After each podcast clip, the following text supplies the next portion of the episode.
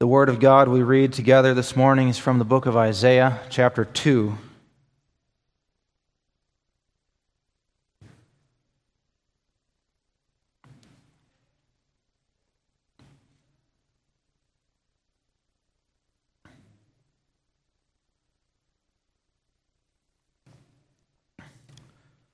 Isaiah chapter 2.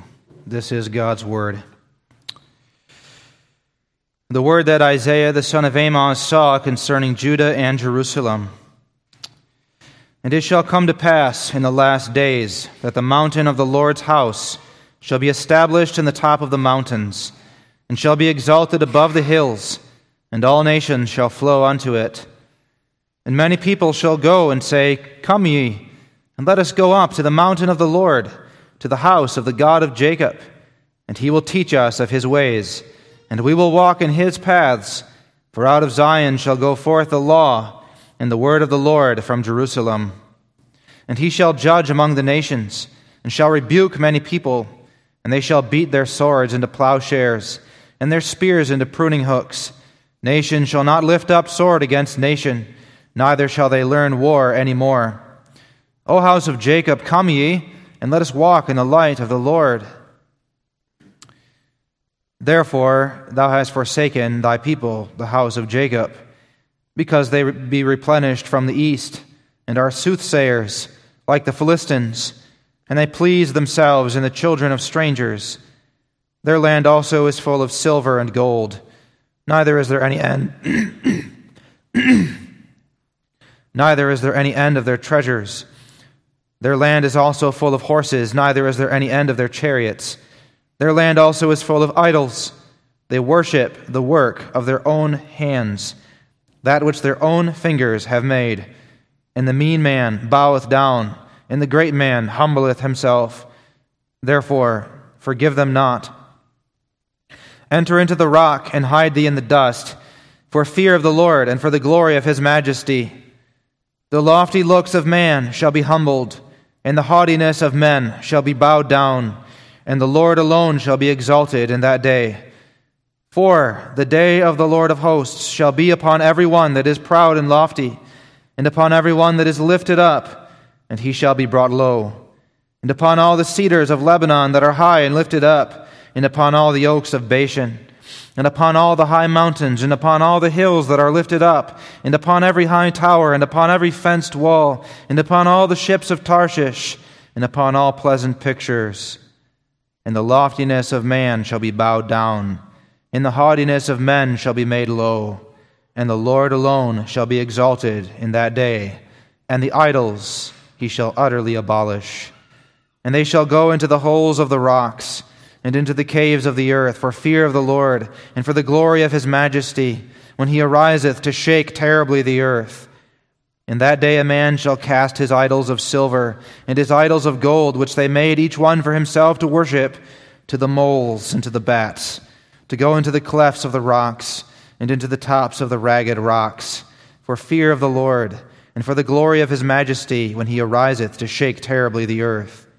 Cease ye from man, whose breath is in his nostrils, for wherein is he to be accounted of?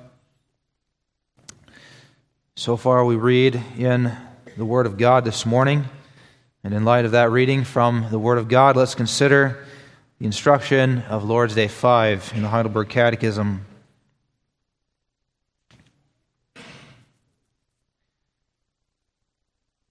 Notice a new heading is above our Lord's Day, which says the second part of man's deliverance, which means we're getting into the second thing that we must know to enjoy our comfort and to live and die, die happily, according to question and answer 2. But Lord's Day 5 asks this question Since then, by the righteous judgment of God, we deserve temporal and eternal punishment, is there no way by which we may escape that punishment and be again received into favor? Answer God will have his justice satisfied. And therefore, we must make this full satisfaction either by ourselves or by another. Can we ourselves then make this satisfaction? By no means. But on the contrary, we daily increase our debt. Can there be found anywhere one who is a mere creature able to satisfy for us? None. For first, God will not punish any other creature for the sin which man hath committed.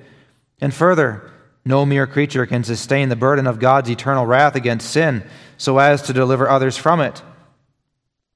What sort of a mediator and deliverer, then, must we seek for?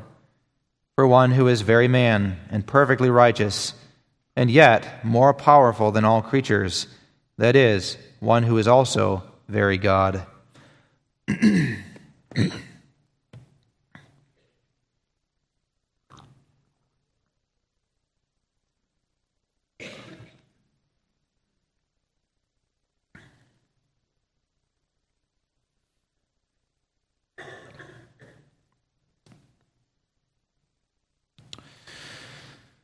Beloved congregation in our Lord Jesus Christ,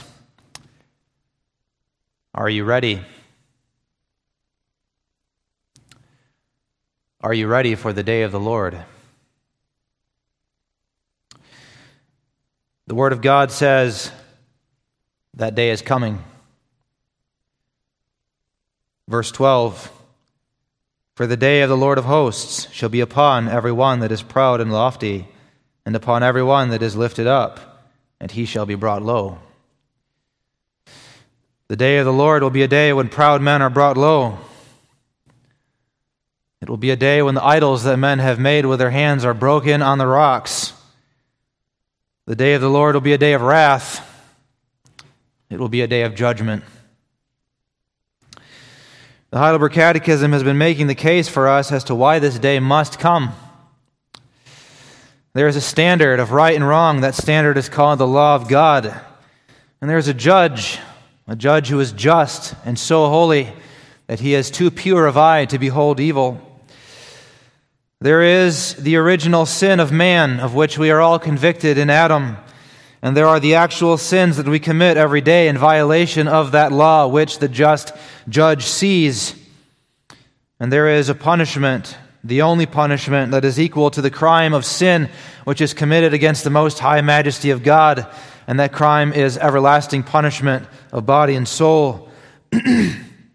this is the truth of the human condition. This is the knowledge of our misery, which our Lord's Day summarizes for us in the first part of question 12. Since then, by the righteous judgment of God, we deserve temporal and eternal punishment. The Catechism has been making that, that ca- the case that that is the truth. The day of the Lord is coming, in other words. Are you ready? Your readiness for the day of the Lord will depend on your answer to the question that is raised in Lord's Day 5. Since then, by the righteous judgment of God, we deserve temporal and eternal punishment, this is the question. Is there no way of escape? If you have discovered that you are trapped behind steel walls in a ship that is about to sink to the ocean floor, there is only one question that is going to be in your mind Is there a way of escape? Is there a way to get past these walls and out back onto the top deck where there are lifeboats and safety? The purpose of Lord's Day 5, then, is to take us on a journey to answer this most serious of all questions, which we must face if we are going to be ready for the day of the Lord. There is a way. But there are also many dead ends. Dead ends that will pull you down to the bottom of the ocean if you follow them. You must seek the way of escape that is God's own way. So let us seek for that way with the Word of God and the Heidelberg Catechism as our guide this morning. That's the theme for the sermon the way of escape. First, we will see that this way is the way where man must cease as the answer to our problem. Secondly, This way is the way where God must be exalted as the only way of escape. And then finally, we'll make this practical by, by saying that this way is the way where faith, our faith, must seek. The way of escape where man must cease, where God must be exalted, where faith must seek. What we need to appreciate at the outset this morning is that judgment is a reality that is faced by all human beings. We have seen that this is true biblically and theologically as we have worked through the Heidelberg Catechism. The Bible says that the whole human race is under guilt in their first father, Adam. There is a mighty stream of foul transgression that prevails from day to day in the depravity of man. And what that boils down to, according to Psalm 7, verse 11, is that God is angry. God is angry with the wicked every day. And that same psalm, Psalm 7, in verse 12, describes God as a warrior with a bow in his hand, and his arrow is nocked in the string, and that arrow is pointing against the wicked, the rebellious man. That man is guilty and that judgment is coming is true biblically and theologically, but what we must also understand is that this is simply true. In other words, this is not just a Christian idea. This isn't just something the Apostle Paul came up with, or something that Isaiah talked about a long time ago, or something that the writers of the Heidelberg Catechism wrote about. This is the truth, the truth of the human condition. And human beings know that this is the truth because they have a conscience, a conscience that tells them that there is such a thing as right and wrong. There is a standard of righteousness, and if there is a standard of righteousness, there is a judge who will hold them to that standard. They have eyes, and with those eyes, they can behold the glory of God that is written in the heavens. And they know that there is a God and that He is to be worshiped. This is the truth, and all men know it. And there's a lot of fear that goes along with this.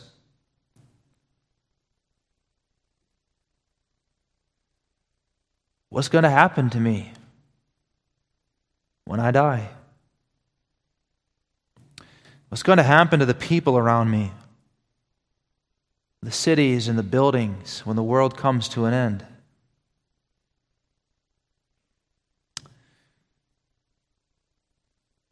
Back in the summer of 2020, the reality of this fear that exists among human beings was brought home to my family when a FedEx driver stopped by to drop off a package. You know what was going on in the summer of 2020. This was right when everything was coming to a standstill. And not only was there all the talk of this virus, but there was all the uncertainty that came along with it, uncertainty that was floating around in the air. I was not at home at the time that this FedEx driver came to our house, but my wife was outside sitting in the yard. The kids were playing. She was reading a book. And the way it was set up in my former charge, you have the church building and then you have the parsonage right there, and everything was, was right there. Well, this FedEx man saw the church building and he connected my wife and kids to that church building. And he realized that we're a Christian family and we're connected with that church. It became evident that this man was dealing with some fear in light of all of the uncertainty. And out of that fear, he asked my wife a question. He said, Is this it? Is this it? Is this the end of the world? Is that day coming? Is it, has it arrived? This man was not a believer. He was not a Christian. But however he imagined that day to be, he had some sense that the day of the Lord is coming. And maybe it's coming now. There was a fear in him, a fear that moved him even to break social convention. You don't usually have conversation about such things with a FedEx driver. but he asked that question? Now, the reason this is important is because it brings up the question that's raised by the Lord's Day. Since then, by the righteous judgment of God, we deserve temporal and eternal punishment, is there no way by which we may escape that punishment and again be received into favor? What that illustration indicates and what the truth of the judgment indicates is that this is a question that all human beings are going to ask at some point. This isn't just a question that believers will ask. If judgment is not just an idea, but is a reality, and if human beings have at least a general awareness that there is a judgment and that that judgment has something to do with them, then in some form or fashion they're going to ask this question that is raised by the Lord's Day Is there no way by which we may escape? And by which it may be well with me rather than that, that it may go poorly. And then human beings who ask that question are going to find an answer. They're going to find an answer to that question. Now, that doesn't mean they're going to find the right answer, but they're going to find an answer, and they're going to lean into that answer to solve and answer their fears. What we're talking about here and dealing with here is the seed of all false religion and false philosophy. This general awareness that there is judgment, this general sense that human beings have of guilt, this fear and the shame that is associated with the judgment that is coming, and the longing that people have to be happy and to be free. They're going to ask the question Is there no way by which we may escape? And they're going to find an answer to that question. And the sad reality is, is that too often they find their answer not by looking to God, but by looking to man.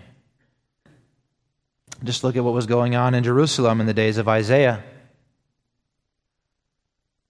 What was characteristic of the city that Isaiah describes here in Isaiah chapter 2? Well, it was a city that was full of idols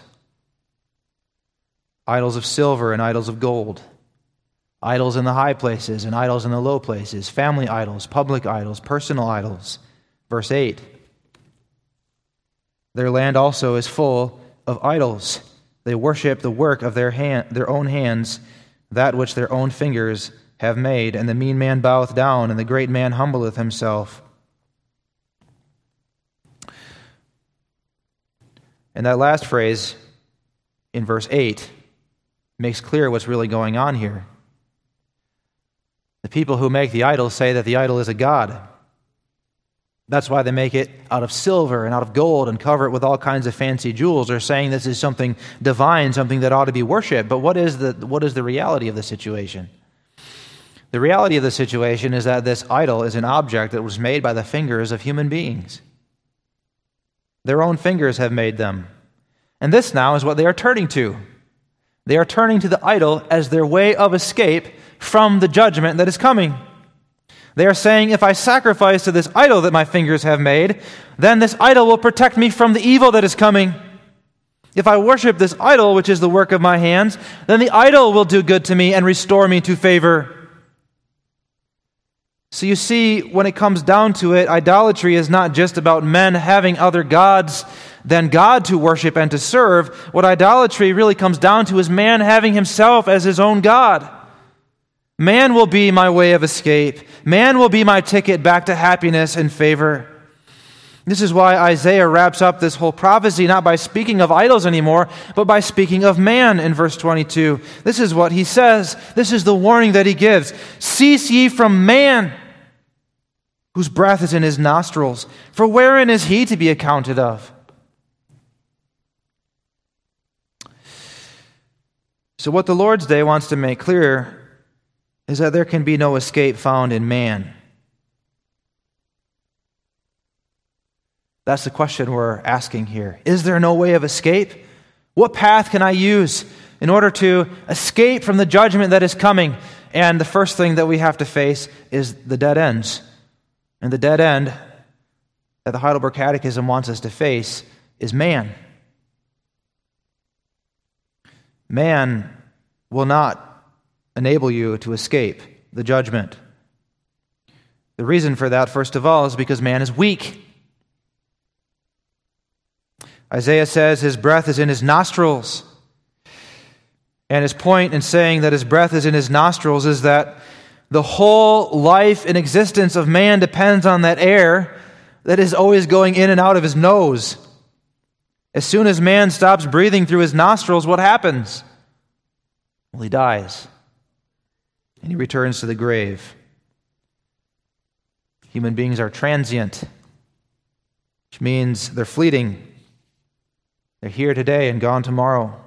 Or as James put it, they're like a vapor or a wisp of smoke that floats around in the air for a while before vanishing away. Man, man is weak. Compared to God, who made the heavens and who made all creatures, man is like nothing.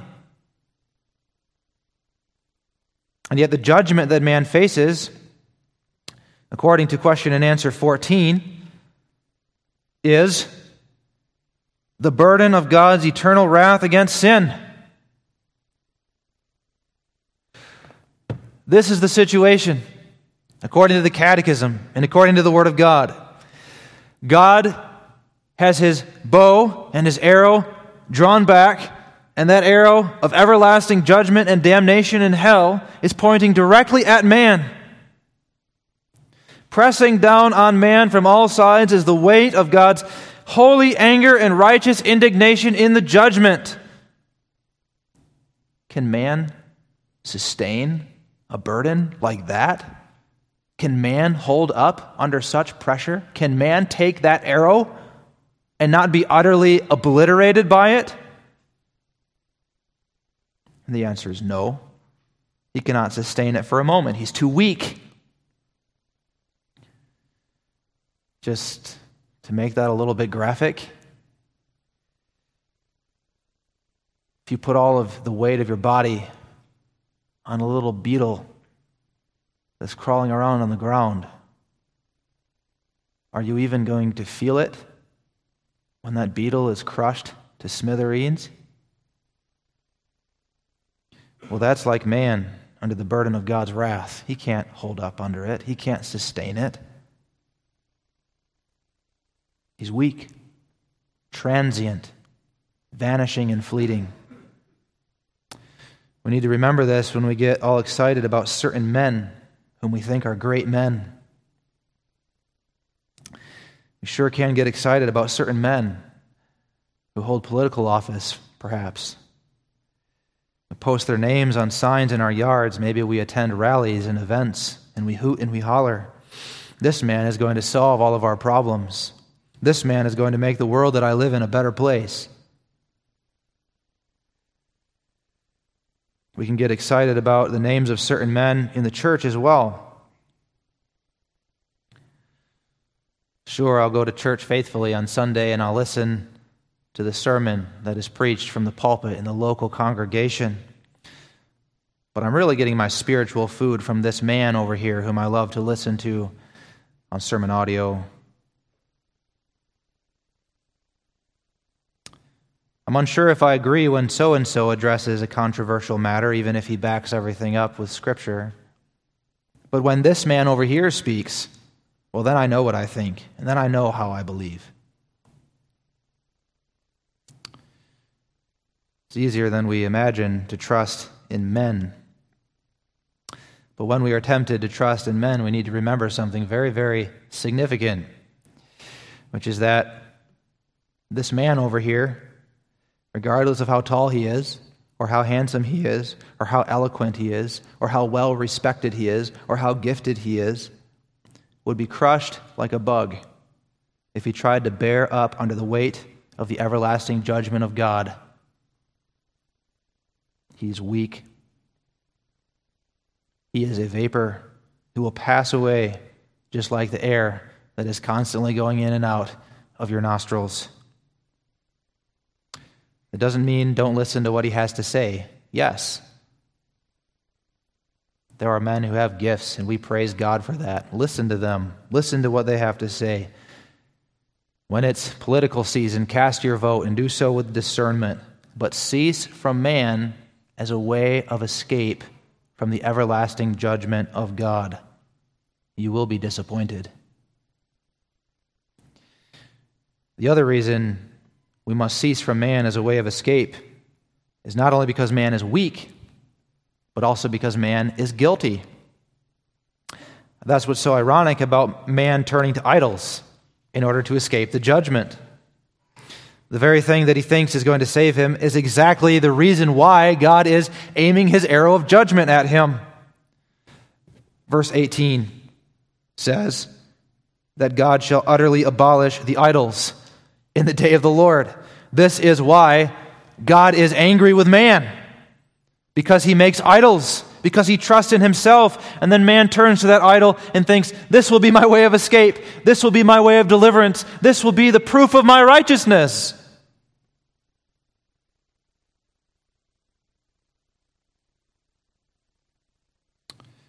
Not so. Question 13 asks if we can ourselves make the satisfaction of God's judgment that is necessary in order for us to escape.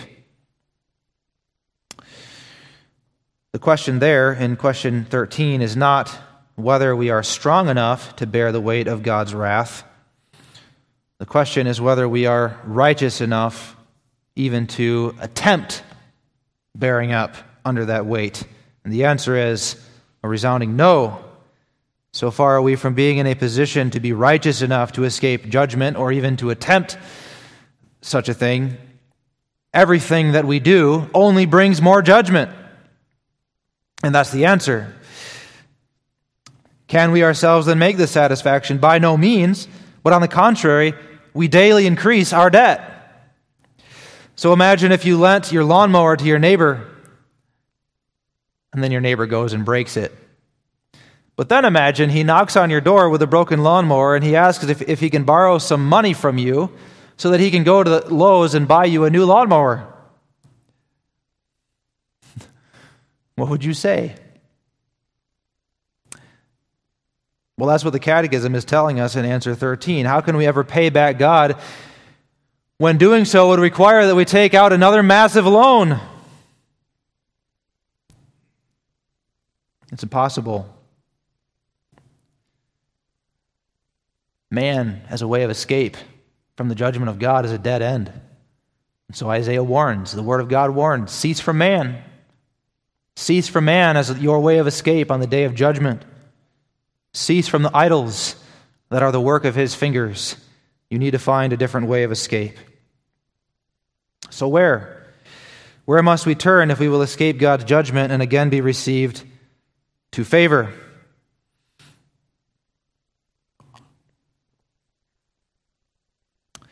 Well, in order to make the point we have here in the second point, I want us to imagine for a moment that the day of the Lord that Isaiah is speaking of here is upon us. Let's think in those terms for a moment. The day of the Lord is upon us. The Lord has come down in all of his holy majesty. His arrow is notched, his bow is bent back. He is letting his arrows fly left and right. He has arisen to shake the earth terribly, as Isaiah says in verse 21. The day of the Lord has arrived. Now, where are all the idols that men trusted in to save them on this day when it arrives? What are men doing with those idols? What happens to those idols? Well, according to verse 20, the men take those idols and they cast them away. In that day, a man shall cast his idols of silver and his idols of gold, which they made, each one for himself to worship, to the moles and to the bats, to go into the clefts of the rocks and into the tops of the ragged rocks, for the fear of the Lord and for the glory of his majesty, when he ariseth to shake terribly the earth. In other words, they're taking these idols that they worshiped and trusted in, and they're chucking them in the garbage pile. That idol is shown to be precisely worthless when it comes to defending me from the arrows of God's judgment and wrath that are now being fired against me on the day of the Lord. That politician's policies have been exposed as absolutely nothing of no significance with regard to this burden that I now face on the day of the Lord. What this man said or what that man did is like so much white noise when the day of the Lord has finally arrived. And what are all the men who trusted in these things to save them doing now that the day of the Lord has come? Well, what they are doing is they are running away. They throw their idols into the garbage pile, and then they run into, into the clefts of the rocks themselves and, and into the tops of the ragged rocks. They say, as Jesus says in Matthew 24, they say to the mountains, Fall on us, and to the rocks, Hide us from the fierceness of his wrath. They're terrified, terrified of the God of judgment who now is exposing the fierceness of his anger to them, and they have nothing to hide behind.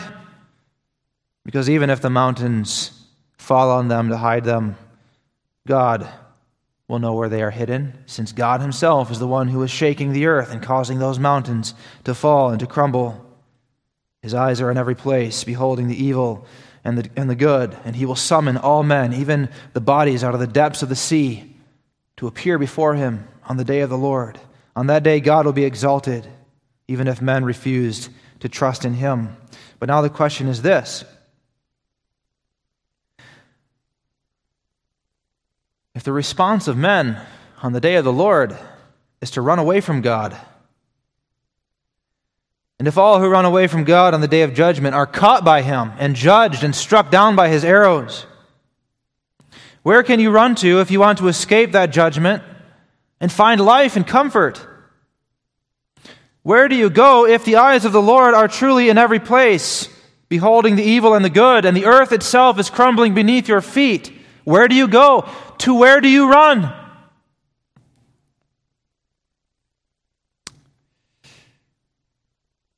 Well, I think we know the answer, but it ought to surprise us a bit and make us stop and consider. Because where you must run is exactly to the God who is bending back his bow and firing off all of those arrows. You must run to him. You must run to this divine being who, in his wrath and power and omnipotence, is shaking the earth terribly. You must run to this God who is making the mountains to crumble and the stars to fall from heaven and the moon to turn to blood. You must run to him. He only is your way of escape, he alone. Isaiah teaches this earlier in the chapter in verse 3. And many people shall go and say, Come ye, and let us go up to the mountain of the Lord, to the house of the God of Jacob. And he will teach us of his ways, and we will walk in his paths. For out of Zion shall go forth the law and the word of the Lord from Jerusalem. Let us go up to the mountain of the Lord. Let us run to this God whose justice we have violated and whose judgment to which we are exposed by nature. Run to the lawgiver. Run to the maker of heaven and earth and the judge of all men. Run to this warrior whose arrow is nocked and whose bow is bent back in, his, in the fierceness of his anger. God. God himself is the way of escape from the judgment of God, and only God is that way of escape. Why this is the case is what the Lord's Day is attempting to explain to us. On the one hand, the baseline principle that we are working with and which we must work with is that God will have his justice satisfied.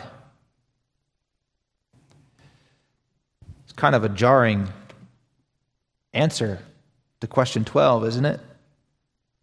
Since then, by the righteous judgment of God, we deserve temporal and eternal punishment, is there no way of escape? Which we may no way by which we may escape that punishment and be again received into favor? The answer is not yes or no. The answer is God will have his justice satisfied. It's a bit jarring. But we've already seen that this is true in Lord's Day 4 and why it's true.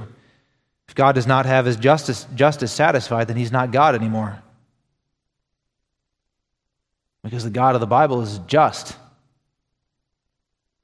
If God does not have his justice satisfied, then evil wins. Sin wins. Corruption wins. Righteousness loses. Good loses. God will have his justice satisfied. And we want God's justice to be satisfied because we want God to be God.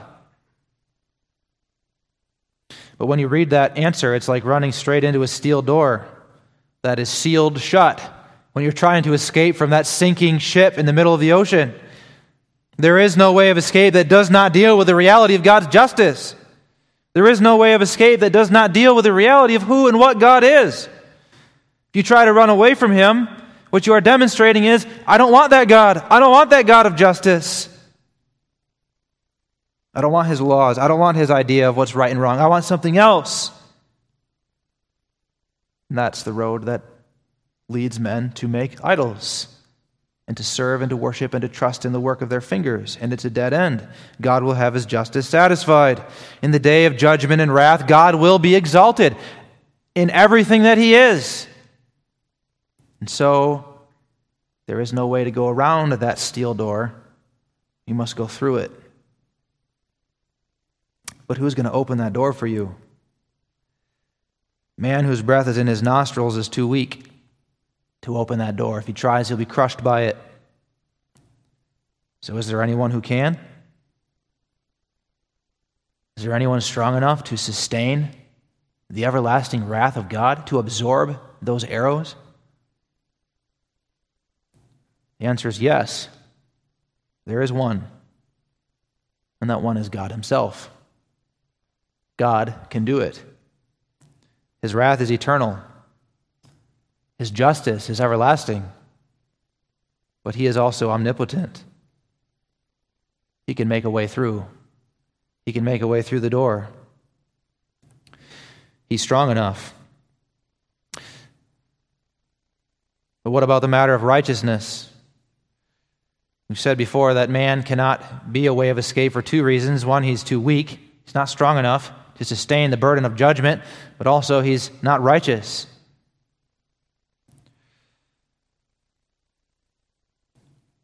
So, what, how would it be righteous for God to make a way for us through that door? Or to put the question this way, how is it fair for God to satisfy the penalty for the sins that we committed? That, in the end, is the big problem that we face, isn't it? We committed sins against God, and God is a righteous judge. How would it be fair then for God to take those sins away and to deal with them? God did not commit those sins. And there is no other creature that committed those sins.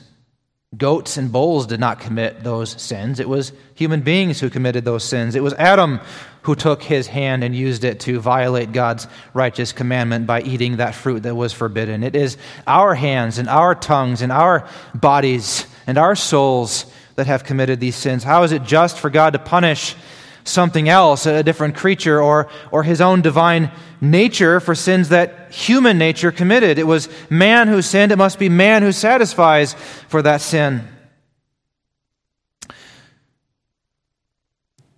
But this is what prepares us for the great wonder that God has done in order to make a way for us to escape. Because this is what the incarnation is all about, beloved. The incarnation of the Son of God into human flesh. Take note. The incarnation is something that only God could ever do. There is no politician or scientist or doctor or great man who could ever take the infinite, glorious God and bring him down into human flesh to walk among us and to dwell among us, and yet retain everything that he is as the holy and divine God.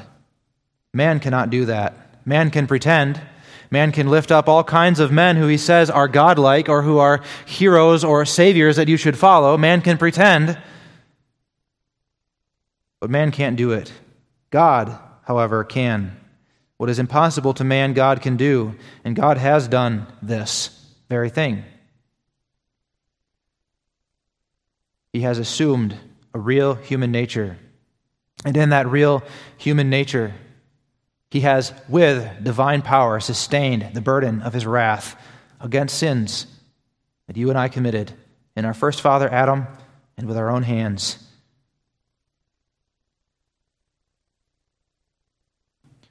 That's the wonder work of God.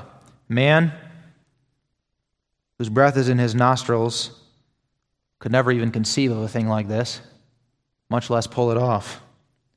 But God, who is rich in mercy for his great love wherewith he loved us, not only was able to do this, but was willing to do it, wanted to, and did actually do it in the incarnation of Jesus Christ.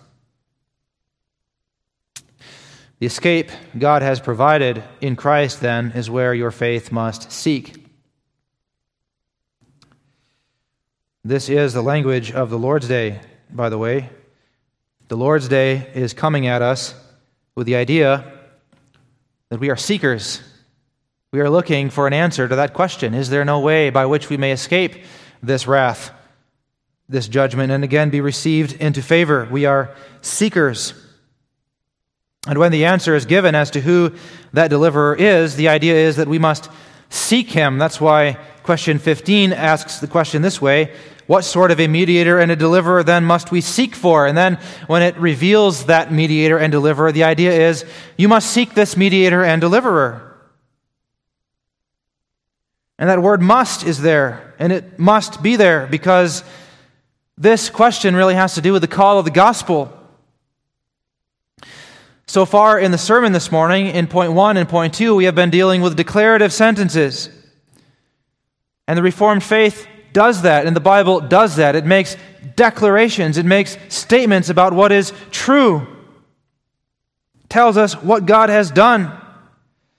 But the Reformed faith and the Bible do not tell us everything that God has done.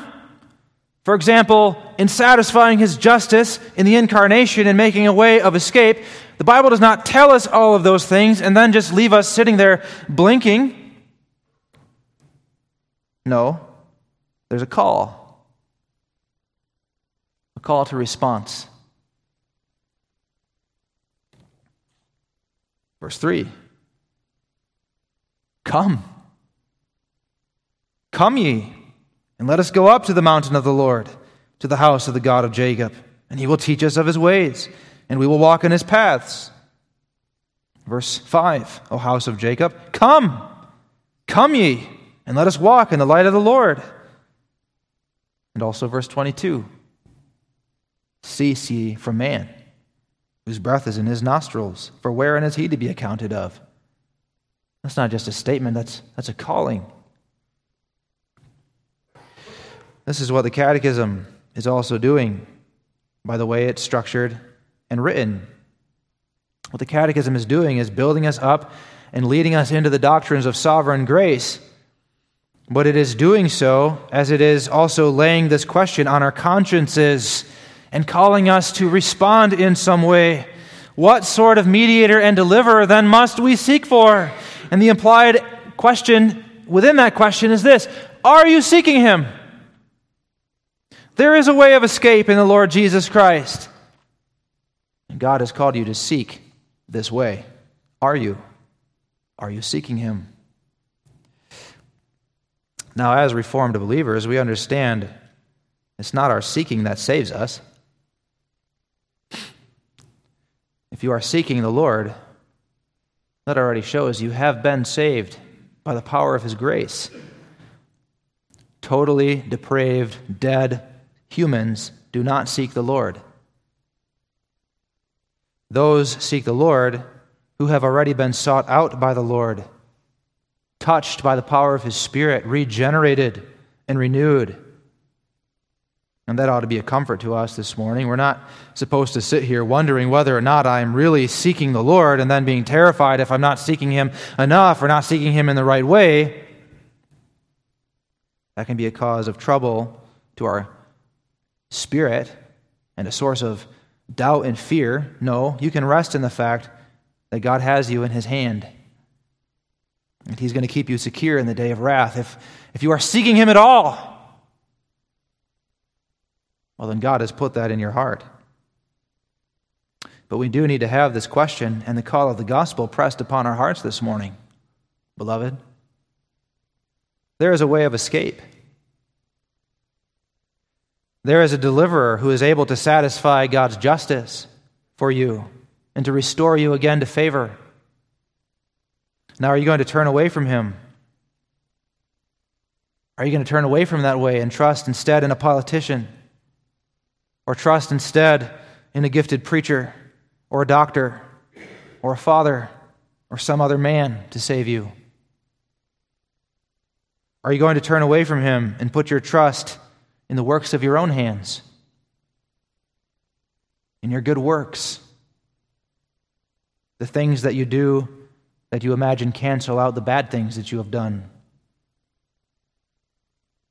No, beloved, you need to hear it. And you need to respond to the call of the gospel. The call of the gospel, which says, Cease from man. Seek your escape not in man, for wherein is he to be accounted of? He's like dust blowing in the wind. He can't help you. There is only death and destruction if man is your way of escape.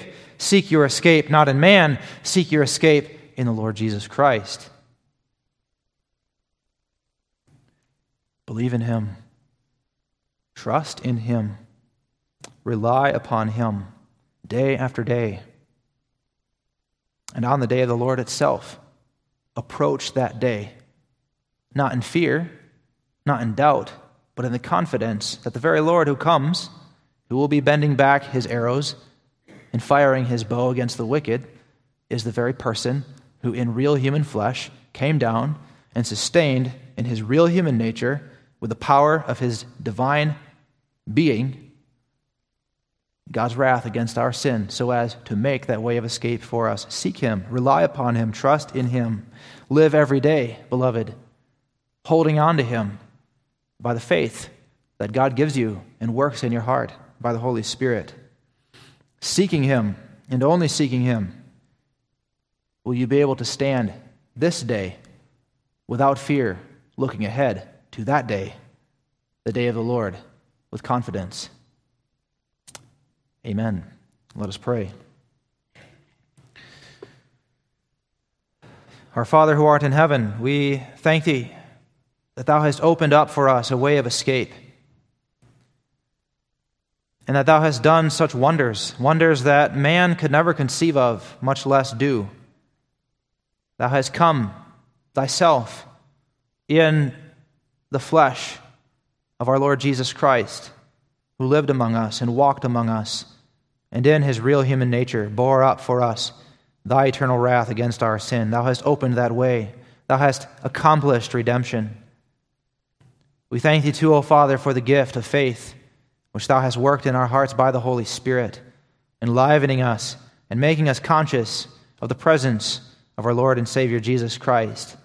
And we pray, O Father, that thou wilt strengthen our faith and awaken our faith, so that by that faith we seek thee and we seek Jesus Christ, and rather than run away from thee, which is the impulse of our sinful human nature, we would run toward thee and we would lay hold upon thee as the Father of all mercies in our Lord Jesus Christ. And we pray, O Father, that as we seek, that we will also find, and as we knock, that it will also be opened unto us that we will find rest for our souls through the gospel of Jesus Christ. Let us not, O oh Father, be afraid of that call, that call that lays it upon us each as individuals as we stand before Thee, our God, but rather give us the ears to hear that call and to respond to that call and to seek the Lord. Bless us, O Father, with the blessing of Thy house, and hear our prayer for Jesus' sake. Amen.